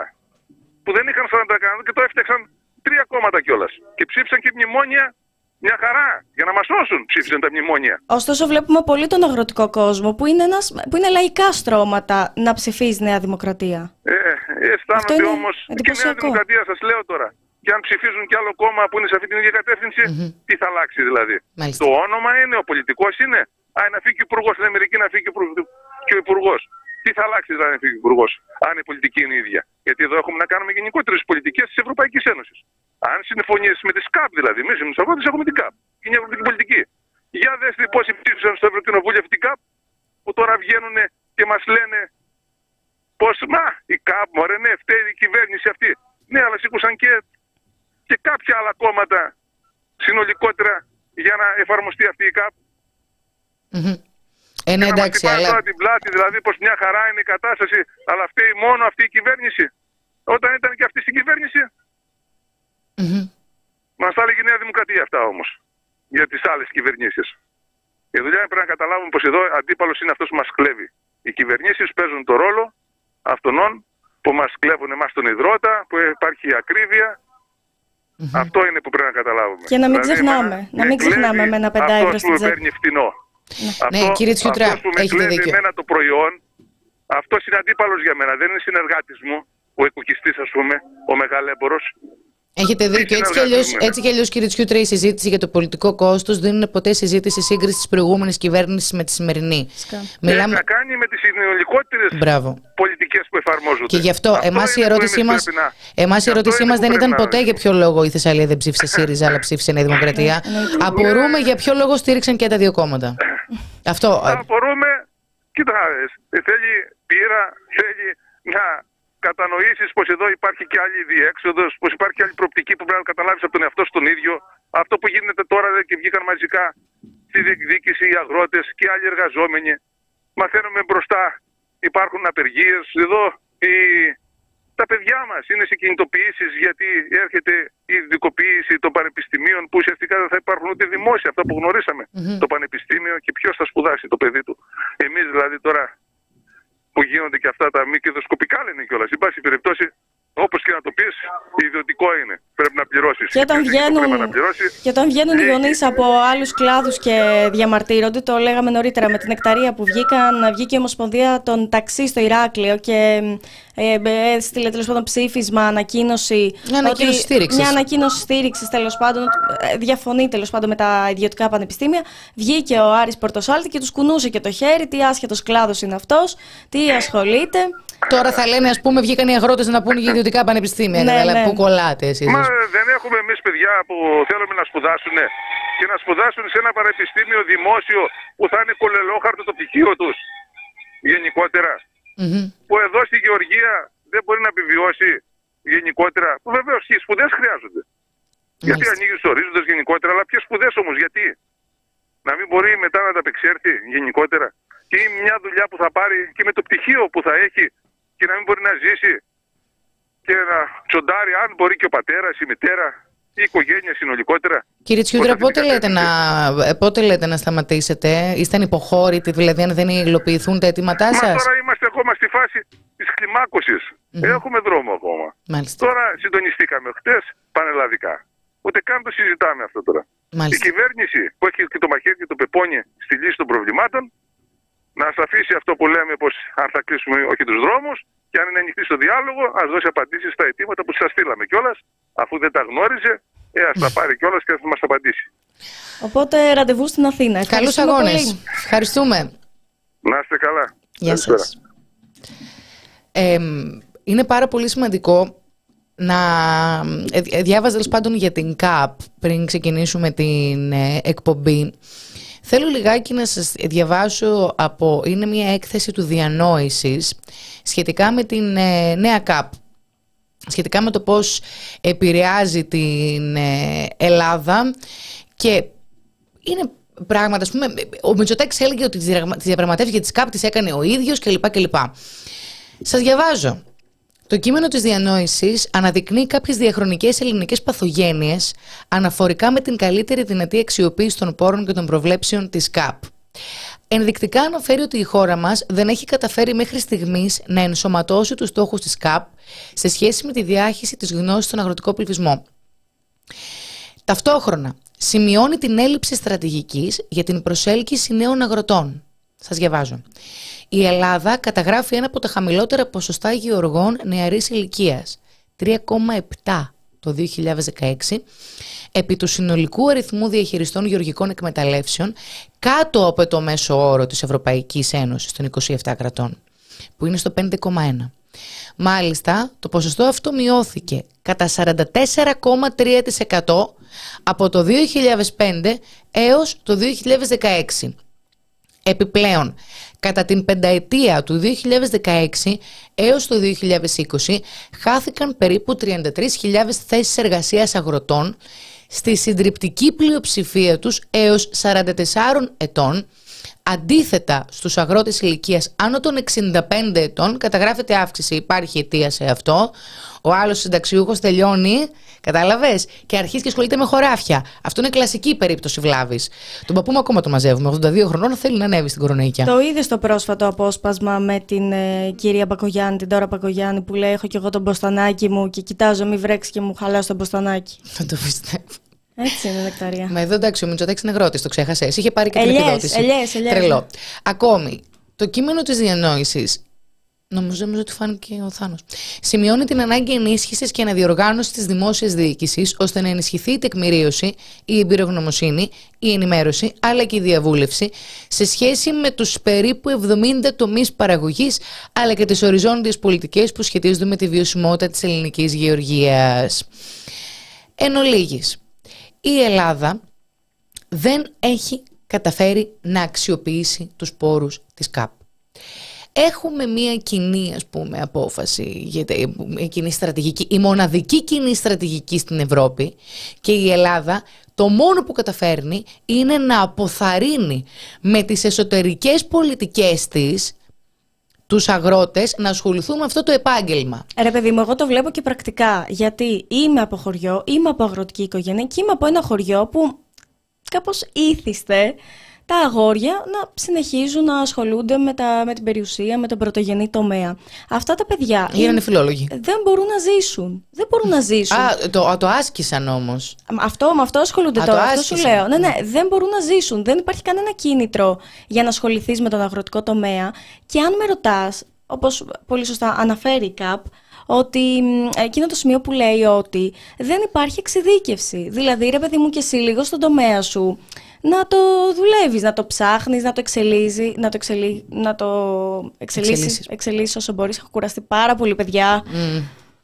Πάντως δεν είναι μόνο το κομμάτι της εξέλιξης. Εδώ σου λέει ότι το μόνο που ζητούν είναι 7 λεπτά το ρεύμα, την ίδια ώρα που το αγοράζουν, να πούμε τη Λινοβέρνη Γιάννη Λάτσης και λοιπά, μην λέμε τα ονόματα, ε, 3 λεπτά και η κυβέρνηση δεν το κατεβάζει για να απολαμβάνει ας πούμε ο κάθε ολιγάρχης το, το κέρδος του. Και επαναλαμβάνω, όταν βγαίνουν άνθρωποι και τα λένε, σε κοροϊδεύουν. Μα ρε παιδιά, αυτό συμβαίνει. Για το βαρουφάκι λες. Σε κλέβουν. Π.χ. τώρα εγώ δεν είπα. Για το βαρουφάκι λες. Φωτογράφησα. Ναι. Ναι, Δηλαδή, εντάξει. Έχει, λένε ο- μα, πάλι ο γραφικός που λέει για τους ολιγάρχες. Μα ρε παιδιά, αυτό συμβαίνει. Έχει ένα. Στο δίνουν 10 και εσύ το τρως και τα 9 τα κερδίζει ο άλλος. Αυτό συμβαίνει. Μπαίνουν σε πέντε τσέπες. Πώς να το κάνουμε; Ναι, και εντάξει, και όχι μόνο το κομμάτι του χρηματιστηρίου ενέργειας. Εδώ πέρα ο Μητσοτάκης ε, ανεβοκατεβάζει ας πούμε, την καραμέλα των πιεσμένων δημοσιονομικών της χώρας, ενώ στην πραγματικότητα είναι σαφές ότι δεν επιθυμεί την ενίσχυση του αγροτικού τομέα. Σου λέει δεν πρόκειται να μοιράζουμε χρήμα, μα δεν σου ζητούν να μοιράσεις χρήμα. Σου ζητούν πολύ απλά πράγματα τα οποία βλάπτουν την τσέπη του μεγάλου και όχι την τσέπη του κράτους. Επομένως είναι, ένα, είναι fake news, είναι ψέματα αυτά που διακινούνται και όπως ακριβώς είναι και το κομμάτι του ειδικού φόρου κατανάλωσης. Δεν αρκεί ο, ειδι- η μείωση του ειδικού... Οκ, όχι η μείωση, αλλά η επιστροφή του ειδικού φόρου κατανάλωσης για τους αγρότες. Είμαστε σε μια κατάσταση τεράστιας ενεργειακής κρίσης, όπως λέει ξένος δάκτυλος, λέει Κυριάκος Μητσοτάκης. Παρ' όλα αυτά έχουμε το, την ακριβότερη ενέργεια στην Ελλάδα. Ανεξήγητο φαινόμενο, για ποιο λόγο συμβαίνει αυτό το πράγμα. Παρ' όλα αυτά έτσι είναι. Δεν αρκεί πλέον. Και το 19 τους είχε υποσχεθεί αφορολόγητο πετρέλαιο. Δεν έγινε. Και μετά απορούμε για ποιο λόγο βεστρέφονται οι νέοι στον αγροτικό κόσμο. Εδώ, πας, εδώ πλημμυρίζεις, ας πούμε, έχει ρισκεπή, ας πούμε, κολυμπάς μες στο σπίτι και δεν υπερβάλλω. Κολυμπάς μες στο σπίτι, ας πούμε. Έχεις μη με γόνδολα, ας πούμε, στο, στο χωράφι και δεν έχεις πάρει ακόμα την αποζημίωσή σου. Μία αποζημίωση η οποία ούτε αυτή βελτιώνει τα πράγματα. Οι άνθρωποι αυτοί θα έπρεπε να πάρουν αποζημίωση και για τα επόμενα έτη. Ε, φυσικά, γιατί. Θα έχουμε του χρόνου λαχανικά από τη Θεσσαλία. Φυσικά και όχι. Φυσικά και όχι. Φύκια, το πιθανότερο. Γιατί όλα τα άλλα δεν νομίζω να τα έχουμε. Να Και πουλάμε όχι- χώμα. ναι, και σε δύο χρόνια δεν πρόκειται να έχουν καλλιέργειες αυτοί οι άνθρωποι. Είναι ένα επάγγελμα το οποίο καλώ ή κακός η κυβέρνηση αρνείται να προσαρμόσει τις πολιτικές της ως προς την, την ενέβρεση κινήτρων για τους νέους αγρότες. Και άμα γίνει η καταστροφή, τους αφήνει και ξεκρέμαστου. Ρε παιδί μου, απλώς αυτό που λέω είναι ότι δεν μπορούμε να περιμένουμε από αυτή την κυβέρνηση να νοιαστεί για τους αγρότες. Γιατί είναι μια κυβέρνηση που έχει μια άλλη κατεύθυνση. Η στροφή της είναι το κλείσιμο του ματιού στους μεγάλους ιδιώτες. Είναι Τελεία. αυτό. Δεν μπορείς να, να πιστέψεις ότι θα νοιαστεί για να δώσει 5, 10 ή 20 ευρώ στον άνθρωπο που έχει πληγεί. Γιατί πολύ απλά δεν νοιάζεται γι' αυτόν. Νοιάζεται για να έχει ο Βαρδινογιάννης το τετραπλάσιο κέρδος και να κλέβει την τσέπη του αγρότη που έχει πληγεί. Είναι απλή λογική. Δεν, ε, αυτή, είναι η, αυτή είναι η πραγματικότητα. Απλώς αυτό το 41% κάποιος το βγάζει. Δηλαδή μην κρυβόμαστε πίσω από το δάχτυλό μας και μην ξεχνάμε. Μην ξεχνάμε, όταν ο άλλος μετά σε μπουκώσει με 10 ευρώ, μην πεις μια χαρά καλά είμαστε παγκόσμιο πρόβλημα είναι, μου δώσε και 10 ευρώ. Προσπαθώ πραγματικά. Άκου, ε, αφού το ανοίγεις, θα σου πω την άποψή μου. Ο λόγος για τον οποίο η κυβέρνηση του Κυριάκου Μητσοτάκη, όπως εξελίσσεται τέλος πάντων το πράγμα, εξακολουθεί και βγαίνει για εμένα, είναι η εξαιρετική της οργάνωση ως προς τις οργανώσεις βάσης. Τι σημαίνει αυτό; Θυμάμαι, πάρε παράδειγμα τους ε, σεισμόπληκτους του Αρκαλοχωρίου. Την ώρα που γίνονται οι προεκλογικοί αγώνες, κοινότητες, δήμοι είναι τόσο καλά οργανωμένοι γύρω από τη Νέα Δημοκρατία που δεν υπήρχε περίπτωση να περάσει μέρα και να μην πάει στους σεισμόπληκτους, στους πλημμυροπαθείς, καμένους, όπου μπορείς να φανταστείς, στο μικρότερο καφενείο του χωριού βουλευτής της Νέας Δημοκρατίας. Με πασοκικές μεθόδους. Καλοχαιρέτας. Έτσι τους λέμε εμείς στο χωριό μπράβο. μου. Ας πούμε, θα σου μιλήσω τώρα απόλυτα ειλικρινά. Ο Κωνσταντίνος Κεφαλογιάννης, Της ο- γνωστής οικογένειας είμαι σίγουρη. ο, νε, ο νεαρότερος βουλευτής αυτή τη στιγμή του Ελληνικού Κοινοβουλίου, νομίζω κατέλαβε ή την πρώτη ή τη δεύτερη θέση. Αν δεν κάνω λάθος, ε, στην, Κρή- στο Ηράκλειο. Μπορεί και στην Κρήτη, έτσι. Ε, εξελέγει, δεν άφησε καφενείο για καφενείο. Ο τρόπος με τον οποίο εκλέγεται η Νέα Δημοκρατία δεν έχει να κάνει με την πραγματικότητα. Έχει να κάνει με την επικοινωνιακή πολιτική και πότε, πώς θα χειριστούν τα ζητήματα που καίνε σε άσχετο χρόνο. Σε άσχετο χρόνο.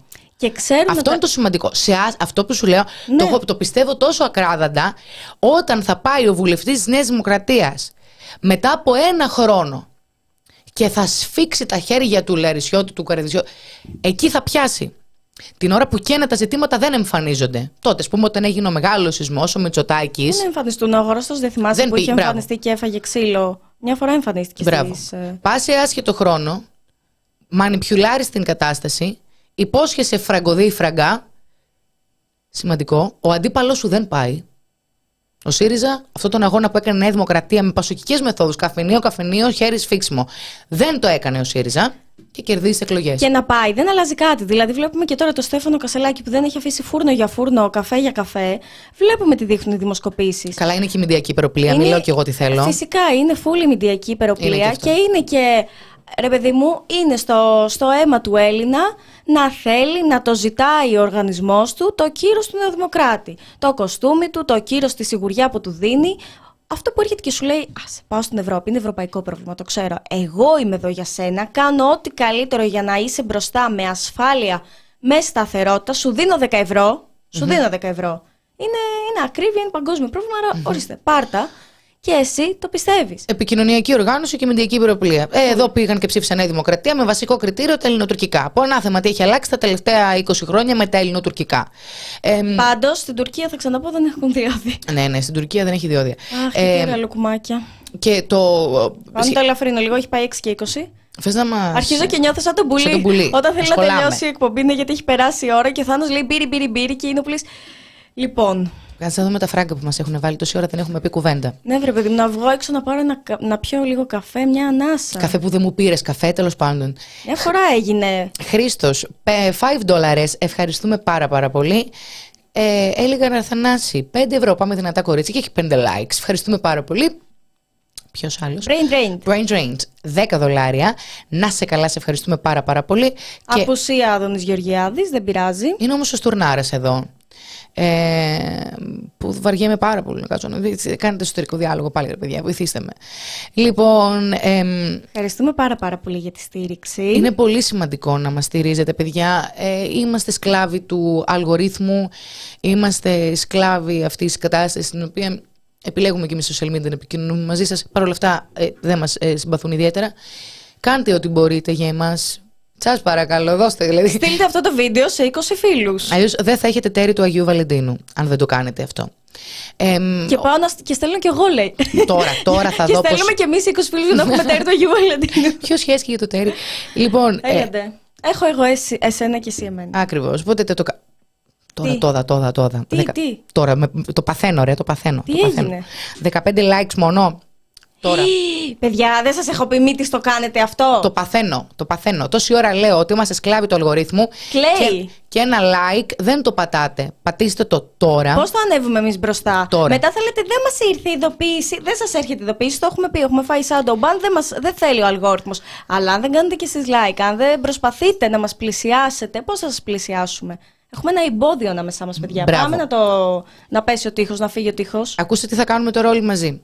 Εδώ πέρα. Θα ξεγελάσουμε ό,τι υπάρχει από Ζουκεμβέργιο μέχρι ποιος έχει το YouTube, δεν ξέρω. Μόλις κλείσω το stream, θα το κλείσω εγώ.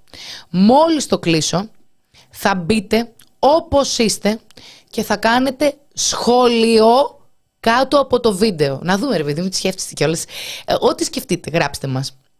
Ωραία. Όχι στο chat, μόλις το κλείσω, σχόλιο και όλοι like. Ακρι, Ακριβείς οδηγίες.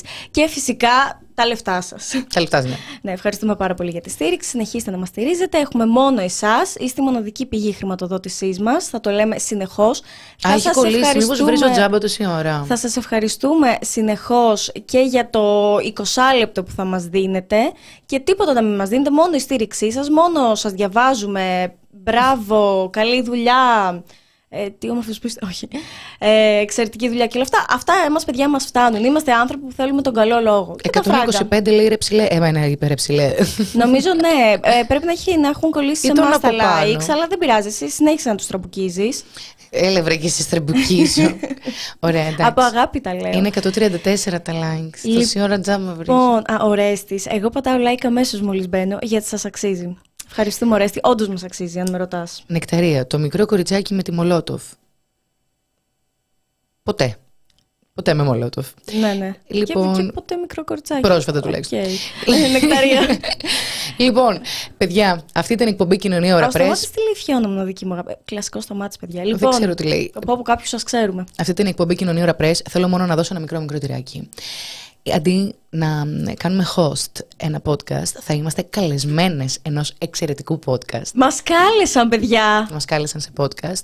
Λοιπόν, δεν ξέρω το λέμε. Εγώ λέω να μην το πούμε, γιατί ούτε εκείνες το έχουν πει. Έχουν πει ότι θα έχουν εξαιρετικές καλεσμένες. Και εμείς θα πούμε ότι θα είμαστε σε εξαιρετικό πάνελ, πώς να το πω. Εξαιρετικές πανελίστριες. Ε, θέλω να μείνετε συντονισμένες και συντονισμένοι, διότι έρχεται ένα podcast φωτιά, καμία σχέση με αυτά που έχουμε συνηθίσει να κάνουμε εδώ πέρα μαζί με την Γογό. Ε, Ένα podcast που είναι γυναικεία υπόθεση. Γυναικεία υπόθεση. Επομένως, μείνετε, ακολουθήστε μας στα social, έτσι ώστε όταν έρθει να το δείτε πρώτες και πρώτοι.